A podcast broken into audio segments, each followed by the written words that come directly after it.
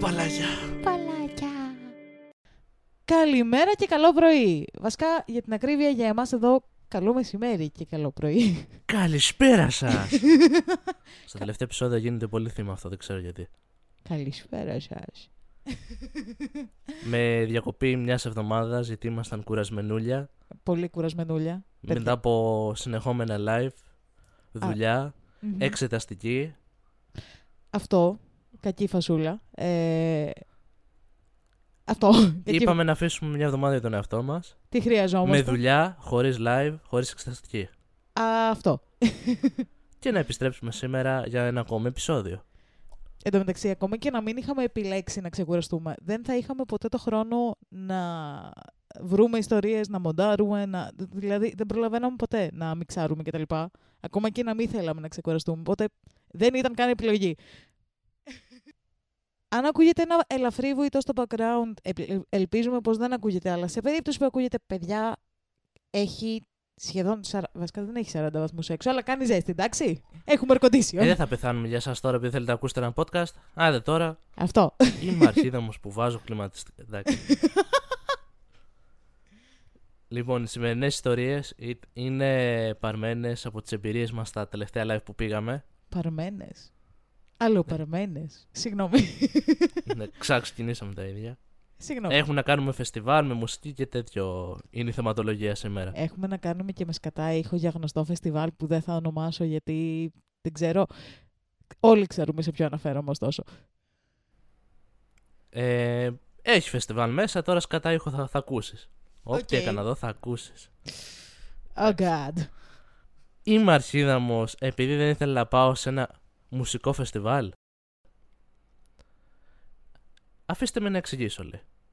Εγώ, 24 ετών, έχω ένα group με online φίλους περίπου ένα χρόνο τώρα.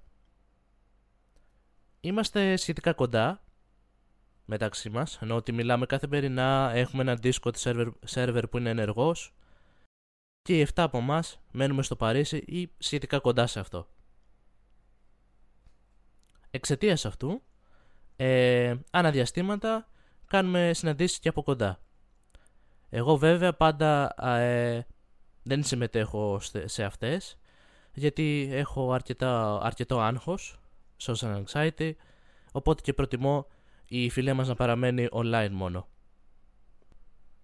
Παρ' όλα αυτά, καθώς ο χρόνος περνάει και μετά από αρκετές συναντήσεις και έχοντας γνωριστεί καλύτερα, πλέον το ενδιαφέρον των συζητήσεων μας online είναι κυρίως στο πότε θα γίνει η επόμενη συνάντησή μας, για να πούμε τα νέα μας, να διασκεδάσουμε κτλ. Οπότε κι εγώ δεν μπορώ να συμμετέχω σε αυτό. Παρ' όλα αυτά, την προηγούμενη εβδομάδα, ένα κορίτσι από το group μου ζήτησε αν θα ήθελα να πάμε μαζί σε ένα φεστιβάλ EDM, στο οποίο γνωρίζει ότι μου αρέσει πάρα πολύ το είδος, και σε αυτήν επίσης. Ευγενικά απέρριψε την πρότασή της, ωστόσο μπήκαμε λίγο σε μια διαμάχη μαζί και στη συνέχεια με το υπόλοιπο group. Διαμάχη επειδή συνέχεια αρνούμε να βγω μαζί τους, να τους συναντήσω από κοντά και ουσιαστικά να προσπαθήσω λίγο να ξεπεράσω αυτή τη φοβία μου και να τους δω από κοντά, να γνωριστούμε, να με δουν και εμένα επιτέλους. Οπότε μετά από αυτή τη διαμάχη με διώξανε και από το group. Γιατί ουσιαστικά αυτό που μου είπαν στο τέλος είναι ότι «Okay, έχουμε αυτό το group, αλλά θέλουμε να βρεθούμε πλέον όλοι από κοντά». Αυτός ήταν ο σκοπός μετά από καιρό, να τα πούμε και να γνωριστούμε και να γίνουμε όντως φίλοι. Νιώθω αρκετά άσχημα γι' αυτό, γιατί με έκανε να αισθανθώ ότι είναι δικό μου το φταίξιμο και δεν μπορώ να τους συναντήσω. Αν και παρόλα αυτά πιστεύω ότι η αρχική σκέψη του group δεν ήταν οι συναντήσεις από κοντά, αλλά παρόλα αυτά εξελίχθηκε σε κάτι τέτοιο. Και ότι εγώ ήμουν αντίθετος με όλο αυτό και ότι ήθελα, όπως είπα, μόνο η φιλία μας να παραμείνει online. Οπότε δεν κατάλαβα, είμαι σε μια διαμάχη και εγώ μεταξύ του αυτού μου ότι ναι μεν νιώθω ότι είναι λάθος μου που δεν συμμετείχα σε αυτές τις συναντήσεις, ωστόσο δεν πολύ κατάλαβα κιόλας γιατί χρειάζονται αυτές τις συναντήσεις. Οπότε η ερώτησή μου είναι απλή. Είμαι αρχίδαμος που δεν ήθελα να πάω σε αυτό το φεστιβάλ EDM, το οποίο ουσιαστικά ήταν και αφορμή να μαλώσω με το group μου για τις online συναντήσεις. Okay. Προφανώς και όχι, θα πω εγώ. Τα EDM festival γενικά, όσο και αν σου αρέσει η μουσική, είναι χάος. Και παίζει, είναι πολύ ωραία φασούλα, παίζουν ναρκωτικά, είναι καλή φασούλα. Δεν ξέρω γιατί καλή φασούλα τα ναρκωτικά. Αλλά, ρε παιδάκι μου, δεν είναι κάτι που θα πας ως πρώτο τέτοιο, πρώτη έξοδος, ως άνθρωπο με social anxiety. Δεν είναι μια καλή πρώτη έξοδος. Ναι, ουσιαστικά ο τίτλος είναι ότι αφορά το φεστιβάλ, αλλά η πραγματικότητα είναι ότι η υπόθεση, η ιστορία αυτή αφορά ουσιαστικά το group αυτό. Ναι. Ότι η αρχική σκέψη των υπολείπων ήταν ότι ξεκινάμε online φιλία, συζητάμε, γνωρίζουμε κάπως ο καθένας τον άλλον, και αυτό εξελίσσεται τότε στο να συναντηθούμε και από κοντά και να δούμε ένας τον άλλον. Ενώ αυτός που γράφει την ιστορία, λόγω των φοβίων του, λόγω του άγχους του, ήθελε να παραμείνει αυτό μόνο online. Επίσης, αυτό που δεν καταλαβαίνω, γενικά να ξεκαθαρίσουμε ότι γενικά τα φεστιβάλ μουσικής, είτε είναι EDM που είναι πιο ακραίες φασούλες, είτε είναι και πιο απλά μουσικά είδη, δεν είναι καλή φάση για έναν άνθρωπο που έχει social anxiety. Δεν λειτουργεί καθόλου. Από το πουθενά να τον πάρεις και να το πετάξεις σε ένα σενάριο που μπαμ, πάρα πολλοί κόσμος. No. Και λίγο αρχίδαμη, σε αυτό είναι οι φίλοι του που δεν δείχνουν μια κατανόηση. Φίλοι του όμως σε αυτή την περίπτωση, όχι ότι τους δικαιολογεί αυτό, αλλά και επειδή το είδα σε comment και συμφωνώ με αυτή την άποψη, όταν πλέον έχεις πάει από κάτι online στο real life, σε πραγματική ζωή, πλέον έχεις και ένα άλλο δέσιμο με τους άλλους, γιατί πλέον τους έχεις face to face, τους έχεις δει, ναι. Έχεις αναπτύξει ένα άλλο είδους φιλία, άλλο είδους επαφή τέλος πάντων, την οποία όπως και να το κάνεις, το παιδί μας έχει γράψει την ιστορία αυτό, δεν μπορεί να την αποκτήσει. Άλλο να έχεις κάτι το οποίο είναι οθόνη, προφανώς, ναι. Και άλλο μετά που βγαίνει στην πραγματική ζωή. Είναι τελείως διαφορετική φάση. Οπότε αυτός δεν το έχει αποκτήσει. Όχι ότι φταίει. Ούτε ότι το δικαιολογεί με την έννοια, ξέρεις, γιατί το κάνανε. Ναι. Αλλά πρέπει να διαχωριστεί και αυτό. Οι οποίοι και πολλοί το αναφέρουν στα σχόλια και συμφωνώ με αυτήν την άποψη. Εντάξει, είναι διαφορετικό. Ναι, σίγουρα. Αλλά η απορία μου εδώ και το τέτοιο είναι ότι ο τύπος, ο άνθρωπος που μας γράφει την ιστορία, αυτό που καταλαβαίνω εγώ είναι ότι δεν θέλει να βγει γιατί έχει social anxiety. Δεν είναι ότι δεν θέλει καθόλου να τους γνωρίσει. Εγώ αυτό καταλαβαίνω. Ότι το άγχος του δεν του επιτρέπει να βγει και να περάσει καλά με τους φίλους του. Δεν είναι ακριβώς επιλογή αυτό. Ναι, δεν το... Καταρχάς λείπει και ένα σημαντικό κομμάτι που δεν μας έχει πει. Αυτό π.χ. ακόμη και online το έχουν συζητήσει. Αυτό το γνωρίζουν οι άλλοι. Γιατί πας και σε άλλο μονοπάτι. Αν δεν το ξέρεις... Δηλαδή, αν δεν ξέρω ότι π.χ. εσύ έχεις άγχος το ένα το άλλο και το κρύβεις σε εισαγωγικά και έχω μία λούση απέναντί μου online που δεν την ξέρω, μόνο την ακούω, ναι. Και βλέπω καλά είναι, ξέρω εγώ, εντάξει. Δεν ξέρω τι κρύβεται από πίσω, τι άλλο μπορεί να έχεις και τα λοιπά. Οπότε η συμπεριφορά σου να μην συμμετέχεις σε αυτές τις πραγματικές συναντήσεις, μπορεί εγώ να την εκλάβω ως τελικά εντάξει, δεν ενδιαφέρεται, απλά online λίγο να μιλάμε. Με αυτή την έννοια. Ότι δεν ενδιαφέρεται, δεν της αρέσει η φάση τελικά, απλά θέλει να μιλάμε online. Δηλαδή είναι ένα κομμάτι το οποίο δεν μας το αναφέρει, οπότε δεν μπορούμε κι εμείς ακριβώς να κατατάξουμε τον έναν και τον άλλον. Τουλάχιστον εγώ έτσι θεωρώ. Αυτό το ακούω, όντως. Δεν θυμάμαι να γίνεται ξεκάθαρο αν το ξέρουν οι φίλοι του ή όχι. Αν το ξέρουν είναι αρχίδαμοι. Αν δεν το ξέρουν, όντως δεν μπορούν να ξέρουν. Ωστόσο, ωραία, πάμε στο σενάριο που δεν το ξέρουν. Αν είχα έναν... Βασικά έχει τύχει να έχω online φίλους. Αν κανονίζαμε να βρεθούμε και συνέχεια ήταν σε φάση όχι, θα έκανα μια συζήτηση. Δεν θα τον πέταγα από τον group. Θα έκανα μια συζήτηση σε φάση ρε εσύ, τι παίζει. Γιατί πρώτον θα πήγαινε το κεφάλι μου σε catfish, αλλά φαντάζομαι ότι για να είναι τόσο καροφίλοι και να μιλάνε και Discord και τα λοιπά, αυτό το έχουν λύσει. Δηλαδή θα έχουν γίνει και βιντεοκλήσεις λογικά, γιατί δεν αναφέρθηκε καθόλου αυτό.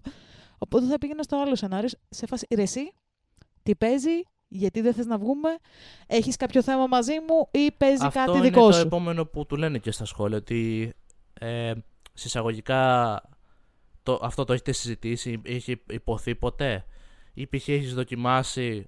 Αρχικά, να συναντήσεις τον έναν από αυτούς. Ναι, ισχύει. Μήπως νιώθεις λίγο πιο άνετα έτσι. Και σιγά σιγά, εφόσον περάσει όλο αυτό το στάδιο, βλέπεις κι άλλους. έναν με τη σειρά, ας το πούμε έτσι, και συνέχεια αυξάνεται αυτό το group. Να συναντήσεις δύο την επόμενη φορά.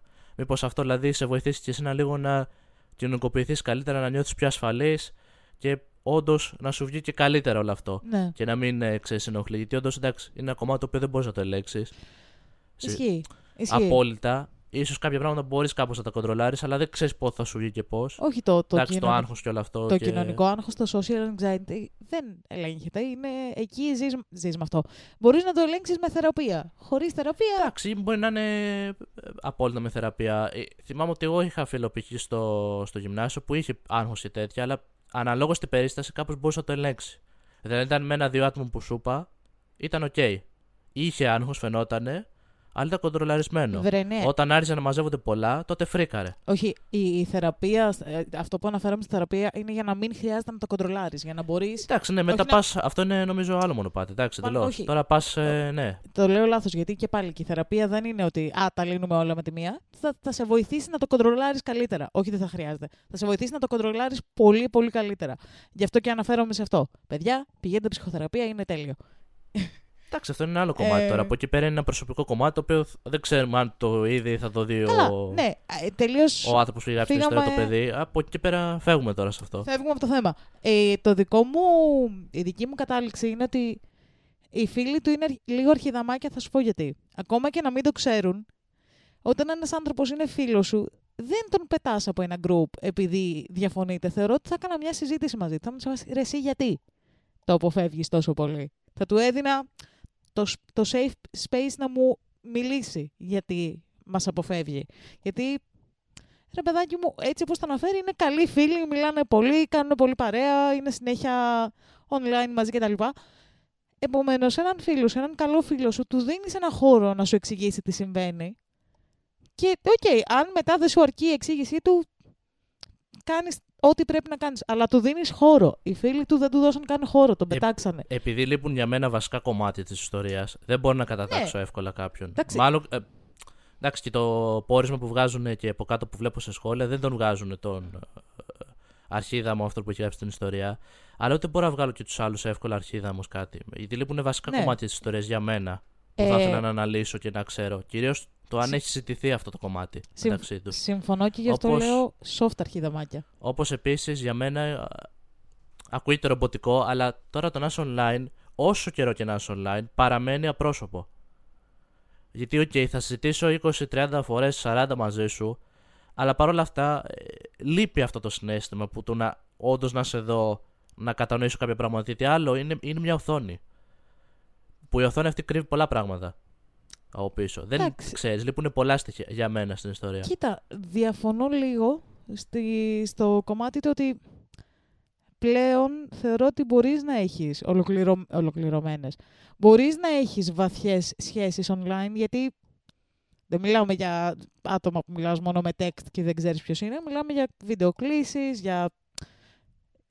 Καλά, αυτό που λέω είναι λίγο επικίνδυνο. Όχι, παιδιά, μην πάτε να κάνετε random βίντεο κλήσεις με κόσμο. Αλλά ναι, αλλά από όσο καταλαβαίνω, σε συγκεκριμένη ιστορία είναι απλά Discord, είναι εντάξει, πώς το λένε, κλήση σαν τηλέφωνο. Δεν έχει κάμερα. Έχει κάμερα το Discord. Ναι, έτσι όπως το δίνει, δεν έχει κάμερα, δεν έχουν κάνει μεταξύ τους. Αυτό δεν το ξέρουμε. Γιατί σου λέει ότι βρεθήκανε μετά σε συναντήσεις και γνωριστήκανε. Δεν θα βρισκόμουν. Τουλάχιστον έτσι όπως το λέει, αυτό καταλαβαίνω. Δεν θα βρισκόμουν ποτέ με άτομο που έχω γνωρίσει online χωρίς να τον έχω δει σε κάμερα, να διαβεβαιώσω ότι είναι αυτός που μου λέει. Ωστόσο. Δηλαδή, αν το κάνουν αυτό, μου φαίνεται πολύ ηλίθιο. 1-on-1 είναι επικίνδυνο, το θεωρώ κι εγώ. Και επειδή όταν δεν τον έχεις και δεν ξέρεις. Ούτε παρέα. Παρέα με την είναι λίγο πιο safe, αν είναι. Πώς θα το πω, ανάμειξε, ας το πούμε, τον group. Ότι είσαι πολλά άτομα, άντρες, γυναίκες. Ίσως εκεί είναι λίγο πιο τέτοιο. Αλλά τέλος πάντων, το θέμα δεν είναι αυτό για μένα. Για μένα λείπουν βασικές λεπτομέρειες από την ιστορία. Κοίτα, ναι. Θα ήθελα να σχολιάσω. Κυρίως όπως είπαμε αυτό, ότι αν έχει υποθεί και τι έχει υποθεί πάνω στο κομμάτι που αντιμετωπίζει το παιδί. Ισχύει. Λείπουν λεπτομέρειες με βάση και μόνο τα δεδομένα που μας δίνει. Θα πω αρχιδαμάκια τους φίλους του, γιατί.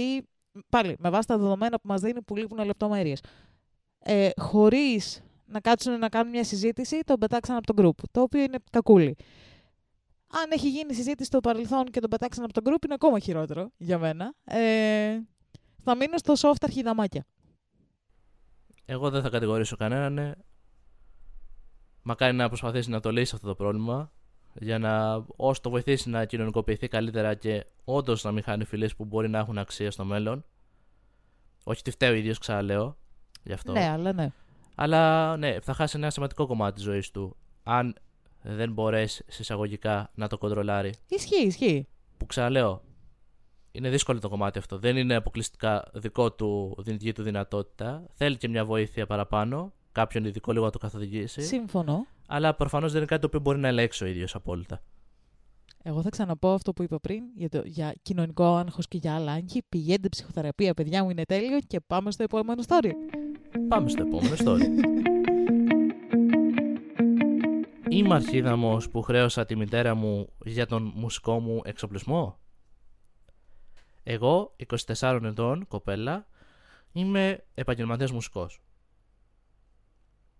Είμαι στα τελειώματα του πτυχίου μου για να μπω στο μεταπτυχιακό και κάνω αρκετά tour γύρω από την πόλη μου για τα τελευταία χρόνια, παίζοντας κλαρινέτο και σαξόφωνο. Η μικρή μου αδερφή, 16 ετών, αποφάσισε σήμερα πως θα ήθελε να συμμετέχει στην μπάντα του σχολείου της για να παίξει και αυτή σαξόφωνο. Τέλεια, υπέροχα. Είχα κάνει κι εγώ τα ίδια όταν ήμουν στην ηλικία της. Είπε σήμερα στην μητέρα μας, η οποία με έπριζε τις τελευταίες 2 ώρες για να δώσω το σαξόφωνο στην αδερφή μου και τον εξοπλισμό μου, αλλά εγώ τους είπα και τους 2 όχι, και πως επειδή κοστίζει 150 ευρώ, και πως θα της το πούλαγα στην ίδια άμα ήθελε μόνο για 120 ευρώ, αλλά όχι λιγότερο. Αλλά η μητέρα μου επέμενε να της το δώσω, γιατί όπως έλεγε είμαστε οικογένεια. Όπως είπα, είμαι στα τελειώματα του πτυχίου μου, ο κύριο εισόδημά μου είναι στα Starbucks και κάποια freelancing πέρα από τα λαϊβάκια που τα οποία κάνω, και ουσιαστικά έχω κάνει τρομερές οικονομίες τους τελευταίους μήνες για να μπορώ να αποκτήσω αυτόν τον εξοπλισμό, τον οποίο και ακόμη χρησιμοποιώ, και ουσιαστικά δεν δανείζω πράγματα τόσο εύκολα, γιατί έχω μάθει πως υπάρχει και περίπτωση να μην τα ξαναδώ. Προφανώς η κοπέλα έχει βιώσει καταστάσεις και έχει καταλάβει ότι να μην δανείζεις εύκολα πράγματα. Yep. Επίσης, να πω πως η μητέρα μου και ο πατέρας μου έχουν και 2 αρκετά καλές δουλειές και δουλεύουν full time και οι 2, οπότε έχουν αρκετά χρήματα και θα μπορούσαν να αγοράσουν κάτι στη μικρή για να μπορεί να συμμετέχει ή να ακολουθήσει και αυτή, άμα θέλει, μουσική καριέρα, στο πούμε έτσι. Μετά από αυτό, η μητέρα μου τα χάσε, άρχισε να μου φωνάζει και να μου λέει πως καταστρέφω τα όνειρα της μικρής μου αδερφής και όλα τα συναφή. Είμαι τρελή που δεν θέλω να δώσω τα πράγματά μου έτσι απλά. Θα ήμουν νευριασμένη αν π.χ. το mouthpiece που έχει το σαξόφωνο και όλα αυτά έπεφτε κάτω, έσπαγε, ή υπήρχε ή στο εξοπλισμό γενικά υπήρχε κάποια φθορά. Γιατί είναι κάτι το οποίο δεν μπορώ να κάνω εύκολα ξανααγοράσω, γιατί πρέπει να κάνω πάλι οικονομίες για όλο αυτό. Οπότε και προσπαθώ να τα προσέχω, να είναι όλα καθαρισμένα, να είναι όλα στη θέση τους κτλ. Γιατί, παιδιά, αυτά τα πράγματα αυτά είναι πάρα πολύ ακριβά. Όπως λέει, το καταλαβαίνετε. Οπότε καταλαβαίνω ότι ίσως δεν είναι εύκολο να αγοράσει, αλλά αν είναι να δώσω κάτι, τουλάχιστον να μπορώ να έχω πίσω κάτι για να μπορώ να το ξαναγοράσω, αν με καταλαβαίνετε, λέει. Οπότε είμαι αρχίδαμος που ήθελα να χρεώσω τη μητέρα μου για να αγοράσει τον εξοπλισμό μου για να παίξει μικρή μου αδερφή. Nope. No. Νομίζω, πες το, ήταν ξεκάθαρο το τι θα πω από τις φάτσες που έκανα σε όλη την ιστορία, νομίζω. Παιδιά, όχι. Ένα decent μουσικό όργανο είναι ακριβό. Ακριβό. Μπορείς να πάρεις decent κιθάρα και με 150 ευρώ. Δεν είναι πολλά για μουσικό όργανο, δεν είναι λίγα για έναν μέσο άνθρωπο, ωστόσο. Μεγάλη μερίδα των comments λένε καταρχάς το πρώτο, και αυτό που είπε ότι το χρησιμοποιώ ακόμη, παρόλα αυτά. Όχι, εγώ δεν θα πάω καν σε αυτό. Και να μην το χρησιμοποιεί καθόλου το σαξόφωνο π.χ. και να έχει σκοπό να το πουλήσει για να πάρει καινούριο, δηλαδή να μην της χρησιμεύει πια αυτό. Να θέλει να κάνει κάτι άλλο. Παιδιά, είναι ένα decent μουσικό όργανο, θα επιμείνω, είναι ακριβό για τον μέσο άνθρωπο. Όχι. Αν σκοπεύεις να πουλήσεις το τωρινό σου μουσικό όργανο για να πάρεις ένα upgrade και σου ζητάει ο άλλος να του το δώσεις τζάμπα και ζεις paycheck to paycheck, μισθό προς μισθό, από τα Starbucks κιόλας. Όχι. Καταρχάς, να το πάρουμε πάλι λίγο από την αρχή. Πρώτον, είναι χωρισμένοι σε μερίδες και τα comments και εγώ. Γι' αυτό το επέλεξα αυτήν την ιστορία. Πρώτον, το χρησιμοποιεί ακόμη. Μπορεί ίσως πιο. Σποραδικά. Λιγότερο συχνά, ναι, σποραδικά σε σχέση με το παρελθόν, όπως αναφέρει και η ίδια. Αλλά παρόλα αυτά το χρησιμοποιεί. Ναι. Οπότε, γιατί να το δώσει, τις λένε πολλοί. True. Δεύτερον, είναι όντως κάποια μουσική εξοπλισμή ακριβή. Βέβαια, αν ψάξεις, μπορείς να βρεις και καλά μεταχειρισμένα κομμάτια τα οποία είναι decent και σε καλή τιμή. Ή ανάλογα το τι θες, και ας το θέσω π.χ. με μένα που μου πληκτράς. Αν θέλω να κάνω κάτι μουσική παραγωγή, στο στάδιο που είμαι τώρα, μπορώ να το κάνω και με ένα πλήκτρο των 50 ευρώ. Μπορώ να το κάνω και με ένα πλήκτρο των 150 ευρώ. Ναι. Θα βγάλω την ίδια δουλειά. Εξαρτάται λίγο τι θες να κάνεις και ακριβώς. Όχι, ξέρεις τι, νομίζω ότι έχει διαφορά σε αυτό. Είναι διαφορά στα πλήκτρα, π.χ. ένα MIDI keyboard που μπορείς να το κάνεις ό,τι θες μετά μέσα στο Cubase, και διαφορά σε ένα φυσικό όργανο όπως το σαξόφωνο. Ένα σαξόφωνο των 50 ευρώ έχει άλλο ήχο από το σαξόφωνο των 150 ευρώ. Ναι, αλλά εξαρτάται τι θες να κάνεις τώρα. Τώρα μιλάμε για μία μπάντα σχολείου. Όχι, δεν σου λέω για τη μικρή. Η κοπέλα που τελειώνει ωστόσο το μεταπτυχιακό της, από ό,τι καταλαβαίνω, είναι μουσικός, είναι επαγγελματίας μουσικός, παίζει και σε τέτοιο. Παίζει σε tours. Επομένως, το να τη ζητάει η μητέρα της να δώσει ένα μουσικό όργανο το οποίο χρησιμοποιεί και το οποίο είναι ένα decent μουσικό όργανο για να κάνει ένα 150, να το δώσει έτσι τζάμπα, όχι. Δεν σου λέω αυτό, άλλο σου λέω εγώ το κομμάτι. Αναλόγως και τη δουλειά που θες να κάνεις, ναι. Αναλόγως αυτό μπορείς και να ψαχτείς να βρεις και άλλα πράγματα. Ναι. Στην προκειμένη περίπτωση, προφανώς και εγώ δεν θα έδινα εύκολα τον εξοπλισμό μου τώρα για το να παίξει στη συναυλία του σχολείου. Δεν θέλω να αποτιμήσω στη συναυλία του σχολείου με την έννοια. Όχι, τέτοια, απλά. Αλλά, είναι ένας εξοπλισμός ο οποίος είναι 200 ευρώ.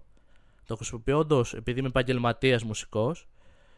Άρα πρέπει να το προσέχω. Ναι, δεν είναι κάτι. Έτσι κι αλλιώς μια συναυλία σχολείου δεν είναι κάτι που θέλει premium ήχο. Έτσι, δηλαδή. Με αυτή την έννοια σου λέω. Με αυτό το concept. Αλλιώς το κατάλαβα. Ναι. Ότι αναλόγως για το τι θες, υπάρχουν να ψαχτείς λίγο να βρεις πράγματα. Γι' αυτό σου λέω ότι π.χ. εγώ στο στάδιο που είμαι ότι και τα 50 ευρώ πλήκτρα και τα 100, 200, 250 ευρώ πλήκτρα. Ναι. Το ίδιο πράγμα θα μου κάνει. Άρα θα προτιμήσω να πάω στο low budget για να είμαι και εγώ, ξέρω εγώ, αν έχω την οικονομική δυνατότητα. Ναι, σε κάτι τέτοιο, ναι. Σε συναυλία σχολείου, σε πράγματα που δεν χρειάζεσαι premium ήχο, ναι. Τρίτον, νομίζω ότι θα τους το έχει εξηγήσει, γιατί μας το λένε και εμάς αναλυτικά, αλλά νομίζω θα το έχει πει και στην οικογένεια, ότι είναι μεν επαγγελματίας μουσικός, αλλά σου λέει ότι δουλεύω και στα Starbucks, κάνω και freelancing, για να μπορώ να κάνω οικονομίες να πάρω αυτόν τον εξοπλισμό. Ναι. Δηλαδή δεν είναι τόσο εύκολο ότι το δίνω και τα λοιπά και είμαστε ok. Γιατί αν πάθει κάτι, όπως λέει, ποιος θα τις τα καλύψει μετά αυτά. Ναι. Άλλος τόσος χρόνος, άλλη τόση δουλειά για να μπορεί να ξαναπάρει κάτι το ίδιο. Οπότε της λέει, ωραία, το θες. 150 ευρώ το πήρα, θα στο αφήσω 120. Και ουσιαστικά δημιουργήθηκε όλη αυτή η διαμάχη. Θεωρώ παράλογους τους γονείς. Αυτό το τελευταίο και κλείνω, γιατί εκεί πέρα είναι τα σχόλια. Και φυσικά πάμε στην κλασική δικαιολογία. Είμαστε οικογένεια. Θα το δώσει επειδή είμαστε οικογένεια. Fuck you. Νομίζω ότι θες να πεις κάτι άλλο πάνω σε αυτό. Ότι θέλεις να το σχολιάσεις. Όχι, νομίζω. Το είπε μόνο του. Και επειδή είμαστε οικογένεια, τι ρε φίλε, θα τα δώσουμε όλα έτσι. Αυτό, τι πάει να πει αυτό. Ξέρεις τι. Εντάξει. Πες το, σκάλωσα. Ρε παιδάκι μου, από τη στιγμή που στην οικογένεια υπάρχουν τα λεφτά, από ό,τι μας λέει τουλάχιστον στο story, μου φαίνεται γελίο να απαιτείς το παιδί σου, το οποίο είναι σε πανεπιστήμιο και θέλει να πάει και για μεταπτυχιακό, τα οποία είναι πανάκριβα. Δουλεύει μισθό με μισθό, paycheck to paycheck. Κάνει και freelancing για να μπορέσει να αγοράσει καινούριο εξοπλισμό. Μου φαίνεται εξωφρενικό να του λες δεν θα το πουλήσεις, θα μου το δώσεις εμένα για να το δώσεις την αδερφή σου γιατί το θέλει. Κάτσε βρε. Πήγα να πω βρισκιά, αλλά μαζεύομαι. Κάτσε βρε ντουγάνι. Επίσης λείπει ένα βασικό πάλι στατικό στην ιστορία που δεν ξέρουμε πώς είναι. Η αδερφή της, η μικρή, έχει γενικότερα σχέση με τη μουσική ή απλά ξύμνησε μια μερική, έτσι μου κάνει αυτό, και αποφάσισε πως ξέρεις τι, θέλω να παίξω στη συναυλία του σχολείου. Κοίταξε, θεωρώ για να μπορεί να παίξει στη συναυλία του σχολείου θα μπορεί να παίξει 5 νότες. Δηλαδή, είπαμε, η συναυλία του σχολείου δεν είναι κάτι premium, αλλά φαντάζομαι δεν θα βάζουν παιδάκια που δεν παίζουν. Άλλο το μπορεί να παίξει νότες, άλλο μέχρι ξέρω να παίζω αυτές τις πέντε νότες. Έχει μια μεγάλη διαφορά. Ενώ ρε παιδάκι μου, υποθέτω ότι θα μπορεί να παίξει κάποια βασικά πράγματα. Μου φαίνεται γελίο να την έχουν βάλει στη συναυλία του σχολείου χωρίς να μπορεί να παίξει. Καλά, μην το λες. Γίνονται και κάτι τέτοια. Εμένα μου βγάλει ένα τέτοιο vibe. Δεν ξέρω αν ισχύει. Αλλά μου βγάλει και ένα vibe στη φάση ότι. Α, τώρα το αποφάσισα, γουστάρω να ασχοληθώ και τα λοιπά. Που, οκ. Όχι, γουστάρεις. Ξέρεις τι, θα είμαι... Εγώ θα τους το έκανα αλλιώς, που το είπαν και σε σχόλια. Βασικά ένας της είπε σε σχόλια, ωραία, της πρότεινε να σου, πώς το λένε, να πουλήσεις το σαξόφωνό σου για τη μικρή, να παίζει και να της κάνεις π.χ. αντάλλαγμα δωρεάν μαθήματα. Εγώ θα χρέωνα και τα μαθήματα, ρε. Κοίτα, γενικά πάλι το ότι κάποιος δικός σου. Διαφωνώ με αυτή τη λογική, γιατί το ότι κάποιος δικός σου άνθρωπος ξέρει να σου μπορεί να σου κάνει μαθήματα κάποιου μουσικού οργάνου δεν σημαίνει ότι πρέπει. Ότι είναι υποχρεωμένος. Δηλαδή, είπα εγώ που μου έχεις κάνει μαθήματα πιάνου. Εντάξει, εγώ τουλάχιστον πληρωνόμουν σε μπύρες. Κάτι ήταν κι αυτό. True. Και επίσης να πούμε ότι τα βασικά τα ήξερα, δεν είχες να κάνεις με βλήτο τέτοιο. Μαθητή. Ήμουνα υποφερτή. Αν εξαιρέσουμε το ρυθμό. Anyway. Γι' αυτό έμεινα. Αχα. Για το ρυθμό. Anyway. Σκάρλωσα. Τι θα έλεγα. Ναι, ξεφύγαμε πάλι. Το κάνουμε πολύ αυτό σε αυτό το επεισόδιο. Δεν είναι υποχρεωμένη καν να της κάνει μαθήματα. Καθόλου. Αν θέλει και έχει το χρόνο και θέλει να βοηθήσει την αδερφή της, γιατί... Είναι, ρε παιδάκι μου, γιατί το νιώθει, γιατί είναι σε φάση. Α, μπορεί να το κάνει και αυτή και να έχει καριέρα στη μουσική και αυτή και θα είναι ωραία. Αν το νιώθει ότι θέλει να το κάνει αυτό, go for it. Δεν είναι υποχρεωμένη ωστόσο. Και επίσης, της λέει, από τη μία της λέει, OK, είμαστε οικογένεια, κάτω για την αδερφή σου. Αλλά μετά, της τη λέει σε στυλ ότι εσύ χαλάς τα όνειρα της αδερφής σου. Καλά, αυτό είναι σκουλικιάρικο. Δηλαδή και να θες να βοηθήσεις, μετά ακούς αυτό, άρα αναιρεί όλη την προηγούμενη συζήτηση. Ξέρεις τι. Και σε φάση, μάνα, what the fuck. Μάνα, fuck you. Πραγματικά, οκ. Ξέρεις τι, θα σου πω, αν μας έλεγε ότι ήταν μια οικογένεια που δεν έχει αν μας έλεγε ότι είναι μια οικογένεια που δεν έχει τα λεφτά, θα ήταν άλλο το βερντικτ. Θα είχα άλλη λογική, ότι οκ, ρε παιδάκι μου, από τη στιγμή που δεν υπάρχει το κασέρι, βοήθα. Από τη στιγμή ως δώσο που μας ξεκαθαρίζει ότι υπάρχει η δυνατότητα, υπάρχουν τα λεφτά, το θεωρώ ηλίθιο για έναν άνθρωπο που δουλεύει και ζορίζεται να δώσει ένα ακριβό αντικειμενικά. Πάλι, για σαξόφωνο τα 150€ νομίζω δεν είναι ακριβό. Αλλά για τον μέσο άνθρωπο είναι ακριβό. Δηλαδή για έναν μουσικό, δεν ξέρω αν βγάζει νόημα έτσι όπως το λέω. Ότι... ρε παιδάκι είτε 50, μου... είτε 100, είτε 1.000€ αναλόγως στην οικονομική κατάσταση του καθενός. Ναι, αυτό, αλλά ρε παιδάκι μου, θέλω να πω ότι... 50€ για έναν μουσικό μπορεί να είναι του max. Απλά σου λέω ότι στον κόσμο της μουσικής τα 150€ για ένα μουσικό όργανο δεν είναι πολλά. Γιατί τα μουσικά όργανα δυστυχώς είναι πανάκριβα, γιατί είναι λογικό το τμήμα. Εντάξει, ναι, είναι ένα σεβαστός το πούμε ποσό. Αλλά αυτό μετά δεν ξέρεις την οικονομική δυνατότητα του άλλου. Και πάλι, relatively στο ότι αυτή η κοπέλα ζορίζεται, για αυτήν τα 150€ είναι ένα σημαντικό εισόδημα. Και τα 120 που της κάνει την έκπτωση να το πουλήσει. Είναι ένα εισόδημα το οποίο θα τη βοηθήσει να αγοράσει κάτι άλλο. Δεν μπορείς να λες το παιδί σου που το βλέπεις ότι ζορίζεται. Δώσ' το. Παλιό είναι. Δώσ' το στην αδερφή σου. Θα παίζει και αυτή η μουσική. Κάτσε, περίμενε. Γιατί. Τι γελιότητα είναι αυτή. Μάνα, εδώ είσαι λάθος. Επίσης, είναι πολύ σκουλικιάρικο και πολύ τοξικό να λες στο ένα σου παιδί ότι κόβει τα όνειρα του άλλου σου παιδιού. Το παιδί στο. Να απαντήσεις το ίδιο. Εγώ κόβω. Ωραία. Ή δεν τις παίρνεις εσύ λοιπόν τότε, αφού έχεις και τα λεφτά κάποιο όργανο. Άρα εσύ δεν τις κόβεις τα αυτά και τα όνειρα. Γενικά, είναι full τοξικό να βάζεις στα παιδιά, στο ένα σου παιδί την ευθύνη του άλλου παιδιού. Δεν είναι ο γονέας του. Είναι παιδιά και τα δύο είναι παιδιά. Δεν έχει την ευθύνη ο ένας του άλλου, εσύ έχεις την ευθύνη και των δύο. Αυτό. Πάλι ξεφεύγουμε. Δεν είναι θέμα τώρα να πούμε ποιος έχει ευθύνη. Όχι, έχουμε πει και σε άλλα σχολιάζω ότι το θέμα είναι ότι από τη μία σου λέει δώσ' το, είμαστε οικογένεια, έλα και εσύ κτλ. Και από την άλλη σου αναιρεί όλο αυτό λέγοντάς σου, ωραία, μου το χρεώνεις κιόλας. Εσύ φταίεις για τα όνειρα που θα καταστραφούν τα όνειρα της αδερφής σου. Το σχολιάζω αυτό. Το αναιρεί αυτομάτως όλη την άλλη πρόταση που έχει πει.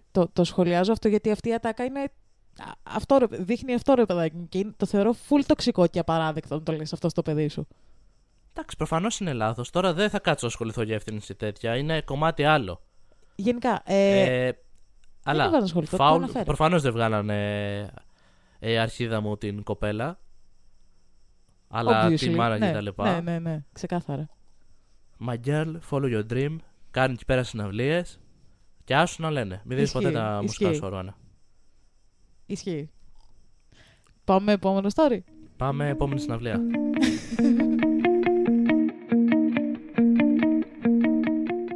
Είμαι αρχίδαμος που δεν μου αρέσει η μουσική που φτιάχνει το αγόρι μου.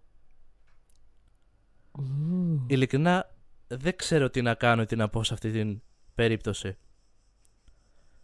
Δεν ξέρω αν φταίω ή είμαι αρκετά ευαίσθητη ή κάτι παρόμοιο. Εγώ, 21 ετών κοπέλα, βγαίνω με το αγόρι μου, 21 ετών κι αυτός, για περίπου 6 χρόνια τώρα. Πραγματικά αγαπώ αυτόν τον άνθρωπο και πιστεύω ότι ίσως και μια μέρα παντρευτούμε. Σήμερα δεν είμαι τόσο σίγουρη. Το αγόρι μου κάνει produce beats για artist και ουσιαστικά μιξάρει και κάνει master μουσική. Είναι ηχολήπτης και όλα τα συναφή. Βλέπεις, έχουμε πέσει την περίσταση τώρα. Είμαστε όλοι.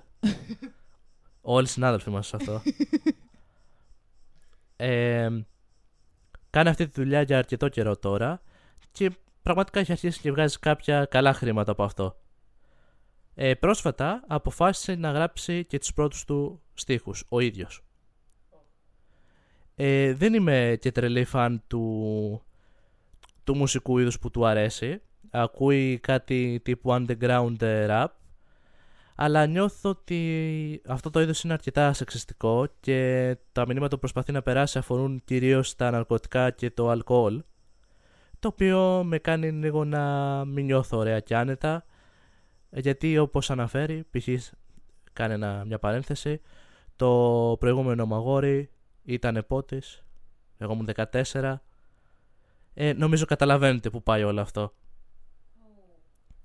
Μιλούσαμε λοιπόν τις προηγούμενες μέρες για τη μουσική του και κάποια στιγμή απλά του ανέφερα ότι δεν μου αρέσει και πολύ που οι άνθρωποι τους οποίους ακούει και του αρέσουν που αναφέρονται σε κάτι τέτοια πράγματα για το σεξ, για το αλκοόλ, για τα ναρκωτικά και όλα αυτά, και το βρίσκω λίγο αηδία. Εκεί μου απάντησε ότι και ο ίδιος έχει πει κάποια πράγματα τέτοιου είδους στους στίχους του, αλλά είναι απλά για πράγματα στα οποία εργάζεται. Μου έδωσε κάποια παραδείγματα και μου είπε «Οκ, το εκτιμώ πως είναι όντως ειλικρινής απέναντί μου, αλλά δεν μου αρέσει και που το αγόρι μου π.χ. σε κάποιο στίχο μπορεί να με αποκαλέσει πουτάνα». Πραγματικά δεν ξέρω τι να κάνω. Σαπορτάρω τη μουσική του, και ότι είναι μουσικός, αλλά κάποια πράγματα στους στίχους και συνεργαστές του που αφορούν κάποια μισογενιστικά πράγματα και αυτό που σας είπα, να με λέει πουτάνα που είμαι η κοπέλα του, δεν το βρίσκω και πολύ ωραίο. Μου είχε πει ότι αυτό είναι normal και ότι δεν μιλάει συγκεκριμένα π.χ. για μένα ή κάτι, απλά αναφέρεται στους στίχους και γενικότερα στην κοινωνία και όλα αυτά. Οπότε, είμαι η αρχίδαμος σε αυτή την ιστορία. No. Πολύ ξεκάθαρες οι ιστορίες μέχρι στιγμής, πάρα πολύ. Εκτός από την πρώτη ίσως. Εντάξει, αυτή έχει και το... Είναι ωραία ιστορία γιατί τώρα μπορείς να μπεις λίγο στο κύκλο της αναφοράς σε στίχους, σε μουσική κτλ. Μπορούμε να τα αναλύσουμε παραπάνω. Ναι, true. Θα σου πω. Δυστυχώς, η rap μουσική, και θα πω και η trap, παρόλο που ένας άνθρωπος αυτή τη στιγμή που ξέρω ότι θα μας ακούει θα βρίζει, έχει παρεξηγηθεί πάρα πολύ, γιατί ο τρόπος που τα πιο διάσημα κομμάτια συνήθως είναι χυδαία και χυδαία με την άσχημη έννοια, δηλαδή πολύ μισογενιστικά, πολύ άσχημα για τις εξεργάτριες, πολύ κακά, τοξικά. Καταρχάς να ξεχωρίσουμε το γεγονός αυτό ότι όταν ένα κομμάτι αναφέρεται, έχει μέσα μάλλον μία αναφορά σε ναρκωτικά, σε σεξ κτλ., δεν το κάνει κακό. Εξαρτάται ο τρόπος με τον οποίο θα το εκφράσεις. Νομίζω ότι ο τρόπος, ναι. Δηλαδή γιατί... και παλιά κομμάτια, ραπ και όλα αυτά που εκεί πέρα ίσως είναι και περισσότερο αυτή η νοοτροπία, στο πούμε έτσι, αυτό το περιεχόμενο. Ήταν όμως πολύ ωραία κομμάτια, τα οποία όντως εξέφραζαν μια ανησυχία για την κοινωνία, ήθελαν να περάσουν όντως ένα μήνυμα. Όχι, θα σου πω, είναι όχι μόνο ο τρόπος, είναι και το πρόσημο, ίσως. Το έχω πει σε άσχετες συζητήσεις και φεύγω πολύ, αλλά έχει σημασία γιατί θέλω να τέτοιο κάτι. Ένα από τα αγαπημένα μου κομμάτια του Eminem, δεν θυμάμαι ποιο είναι, πώς λέγεται ο τίτλος του, είναι ένα κομμάτι στο οποίο περιγράφει με λεπτομέρεια το πώς θέλει να κατακρεουργήσει τη γυναίκα του στο ξύλο. Και τώρα έρχεται το cancel. Αλλά είναι καταπληκτικό κομμάτι γιατί είναι τόσο ομό, τόσο ρο και είναι, ρε παιδάκι μου, το έχει πει και σε συνεντεύξεις του, ότι είναι πράγματα που έβγαλα στους στίχους μου για να μην τα κάνω και πάλι, full toxic. Αλλά είναι το πρόσημο. Είναι ότι το λέει και ο ίδιος και το παραδέχεται και ο ίδιος ότι αυτό το κομμάτι είναι τοξικό, δεν είναι καλό, είναι επικίνδυνο. Και είναι ένα raw state ενός καλλιτέχνη που παίρνει για πάρα πολύ δύσκολα. Ενώ ένα άλλο κομμάτι της ράπ για της τραπ μουσικής εκφράζει τέτοιες απόψεις, τέτοιες full μισογίνικες, full ρατσιστικές, full κακά πράγματα. Είμαστε και σε μια κοινωνία που δυστυχώς αυτό το... Εντάξει, συζήτηση κάνουμε, ρε παιδί μου. Απλά αυτό που θέλω να πω και σε αφήνω να συνεχίσει είναι ότι είμαστε πλέον και σε μια κοινωνία η οποία αυτό το... μπορεί να ευδοκιμήσει αυτό το είδος. Δηλαδή το σαπορτάρουν. Αυτό που, πέρα από αυτό, αυτό που ήθελα να πω ότι είναι ότι υπάρχουν καλλιτέχνες που εκφράζουν full toxic πράγματα και δεν καταλαβαίνουν ότι είναι toxic και θεωρούν ότι αυτό είναι μια σωστή μια κανονική οπτική της κοινωνίας που δεν είναι, είναι full τοξικό το να λες τις γυναίκες γύρω σου πόρνες, πουτάνες κτλ. Γιατί είναι τοξικό, γιατί δεν είναι κακό το να είναι μια γυναίκα πόρνη έτσι και αλλιώς είναι απλά ένα επάγγελμα. Πάμε να το ξεπεράσουμε αυτό όλοι μαζί, έλεος. Απλά νομίζω ότι πλέον αυτά έχουν εμπορευματοποιηθεί με την έννοια επειδή περνάνε εύκολα. Ναι. Και απλά πάμε τώρα στην άλλη μεριά. Ότι δεν κρίνω μουσικό, τη μουσική ικανότητα του καλλιτέχνη. Δηλαδή κάποια κομμάτια μπορεί να έχουν τέλεια μουσική. Ναι. Είτε είναι ράπ, είτε είναι τραπ, οτιδήποτε. Πέρα από τους στίχους. Ναι. Όμως αυτοί οι στίχοι είναι εμπορευματοποιημένοι γιατί ζούμε σε μια κοινωνία η οποία ουσιαστικά το... αφήνει να ευδοκιμήσει αυτό το πράγμα. Δηλαδή, άμα κάποιος δει κάτι που να αφορά πόρνες, να αφορά ναρκωτικά, σεξιστικά σχόλια, επειδή πλέον η κοινωνία δεν έχει την απαραίτητη κριτική ικανότητα, για μένα τουλάχιστον, να ξεχωρίσει κάποια πράγματα όπως παλαιότερα. Εντάξει, όχι, διαφωνώ.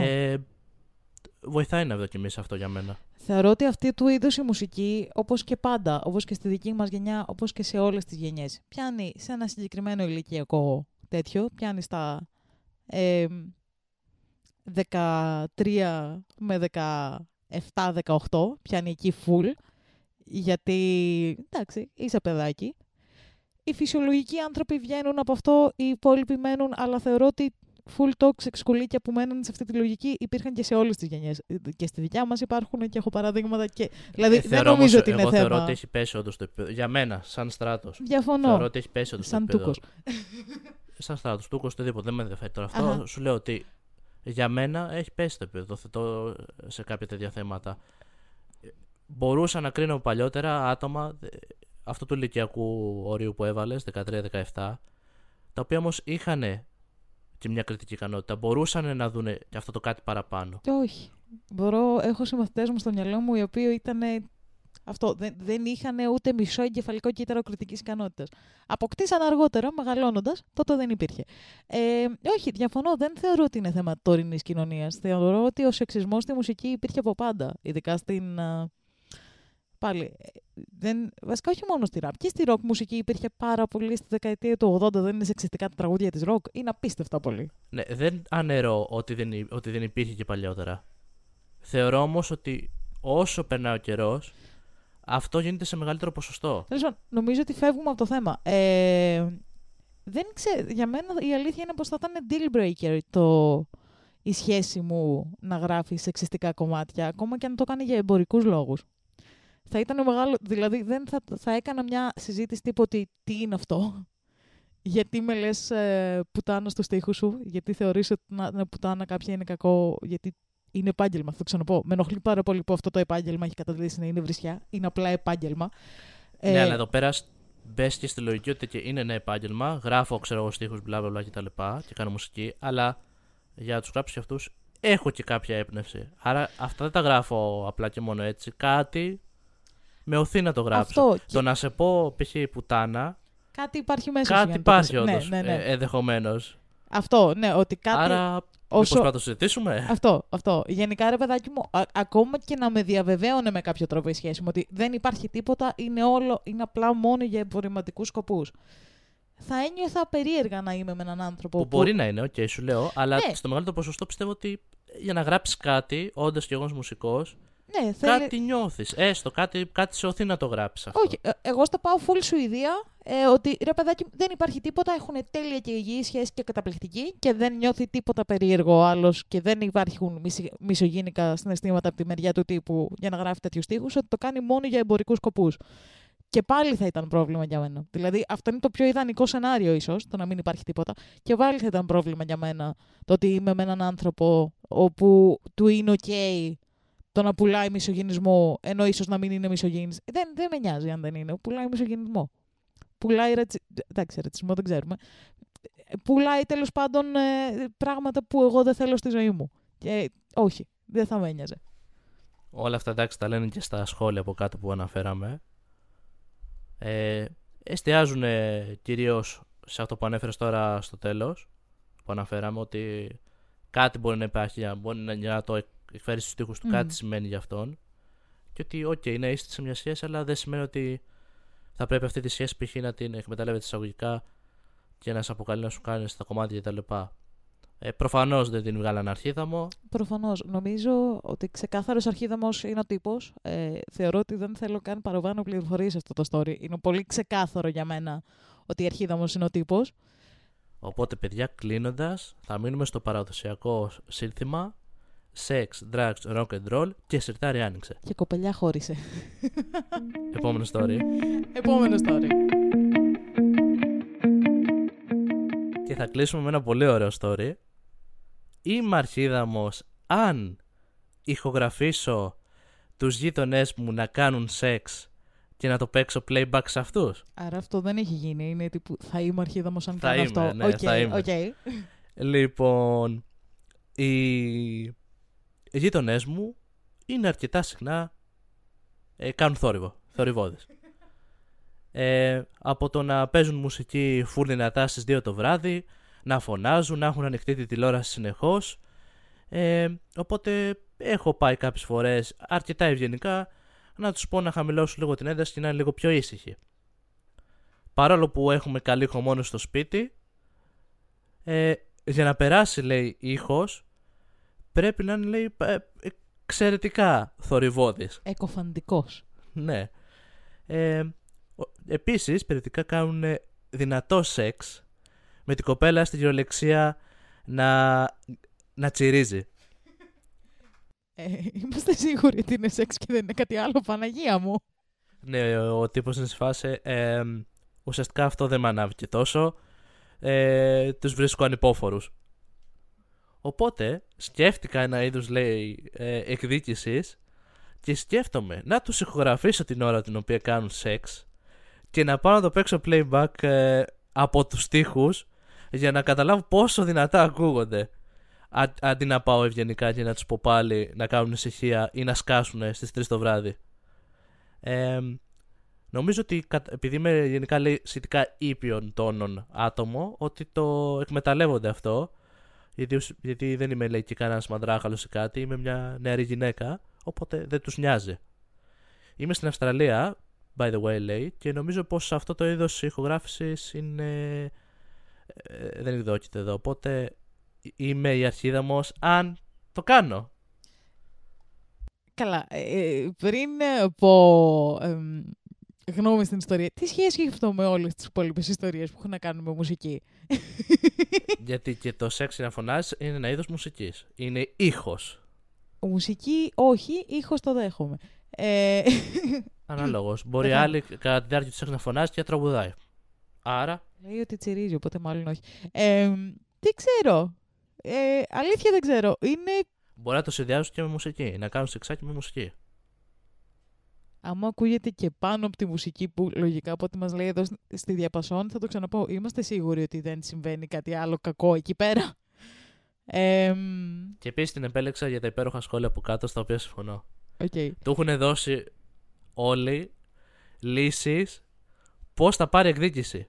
Κανείς δεν έχει μπει στο κόπο να αναλύσει αν αυτό που κάνει είναι ηθικά σωστό ή όχι. Όλες σε φάση μπορείς να του κάνεις και αυτό, ξέρω, μπορείς να του κάνεις και αυτό. Θα πω μερικά παραδείγματα μετά. Okay. Εγώ ωστόσο θα προσπαθήσω να την αναλύσω σοβαρά αυτή την ιστορία. Δεν ξέρω. Αλήθεια δεν ξέρω. Δηλαδή, τύπου, είναι πάρα πολύ κακή φάση να έχεις ενοχλητικούς γείτονες οι οποίοι σε γράφουν όταν τους λες ρε σκάστε.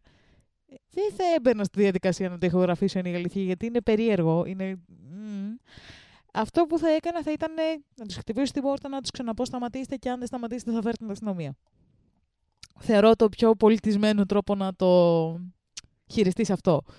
Αλλά καταλαβαίνω και το ότι όταν έχεις ακούσει 15 φορές τους διπλανούς να πηδιούνται δυνατά, κάπου λίγο λες γαμώ το κέρατό σας, θα δείτε. Ο άλλος του λέει από κάτω, κάτω record για να έχεις αποδείξεις, και επίσης πήγαινε λέει στο κουδούνι τους και χτύπα το κουδούνι σαν κανόνι στο ρυθμό για να τους τις πάσεις. Το μαρτύριο της σταγόνας, αλλά με κουδούνι.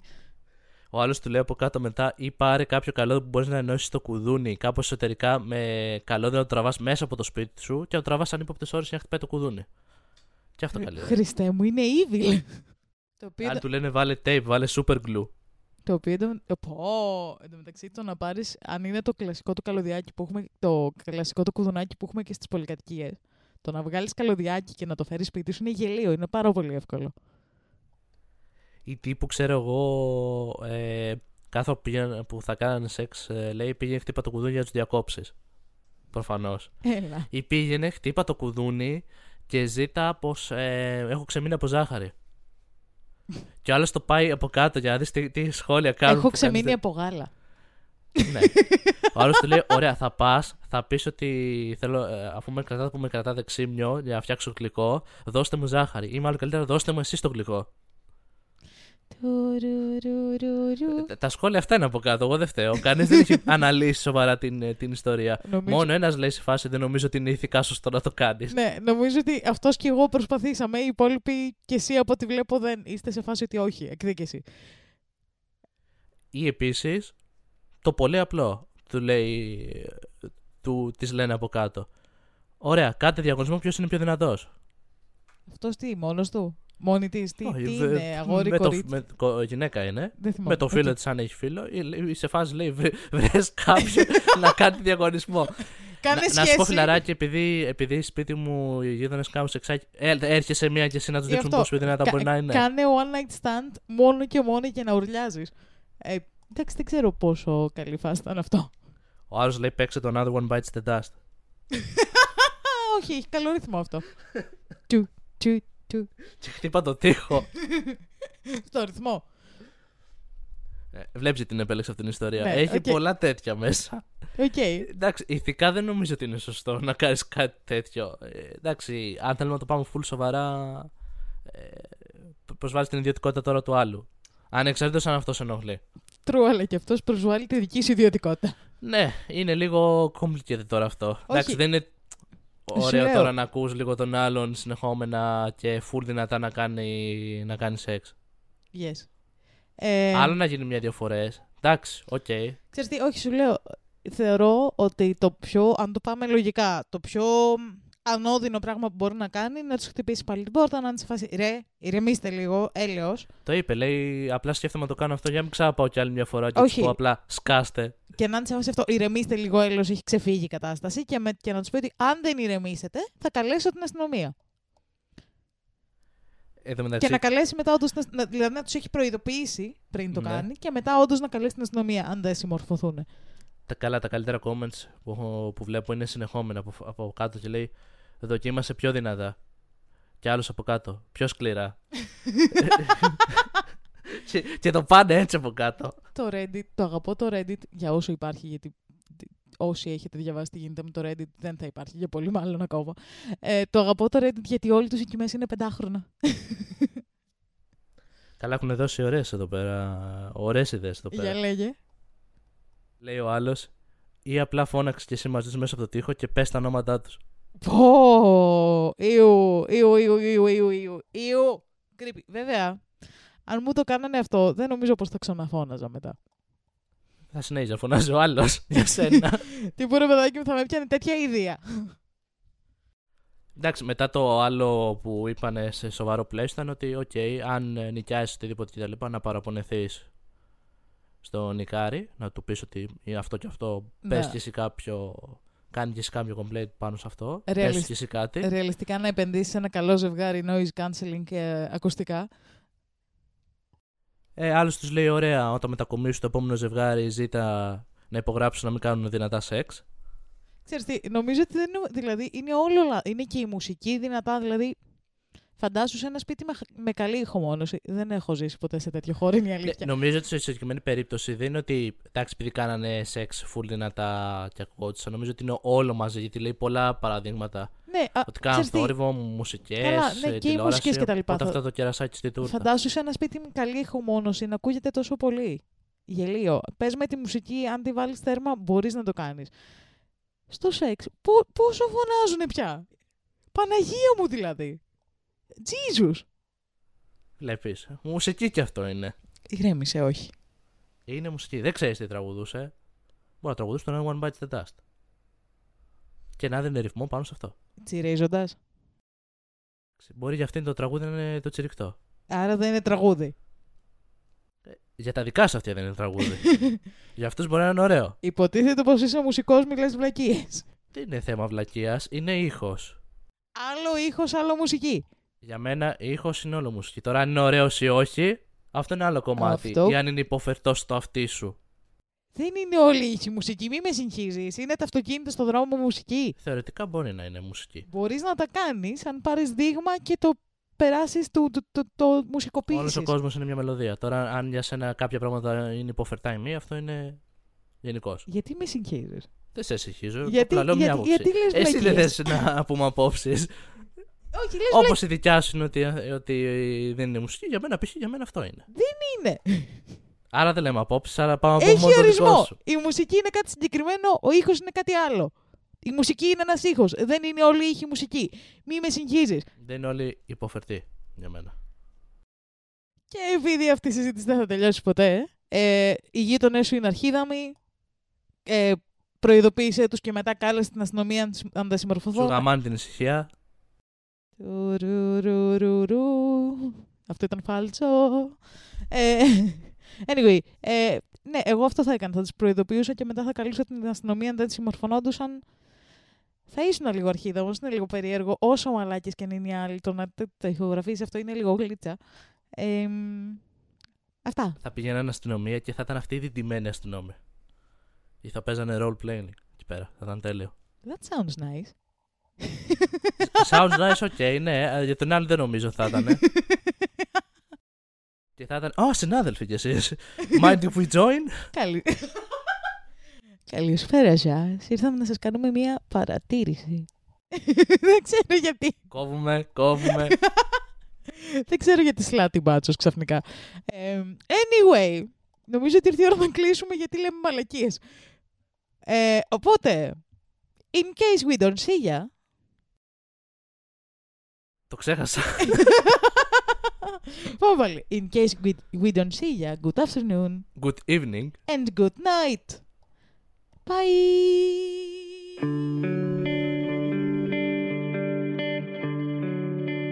Ω, παλάγια.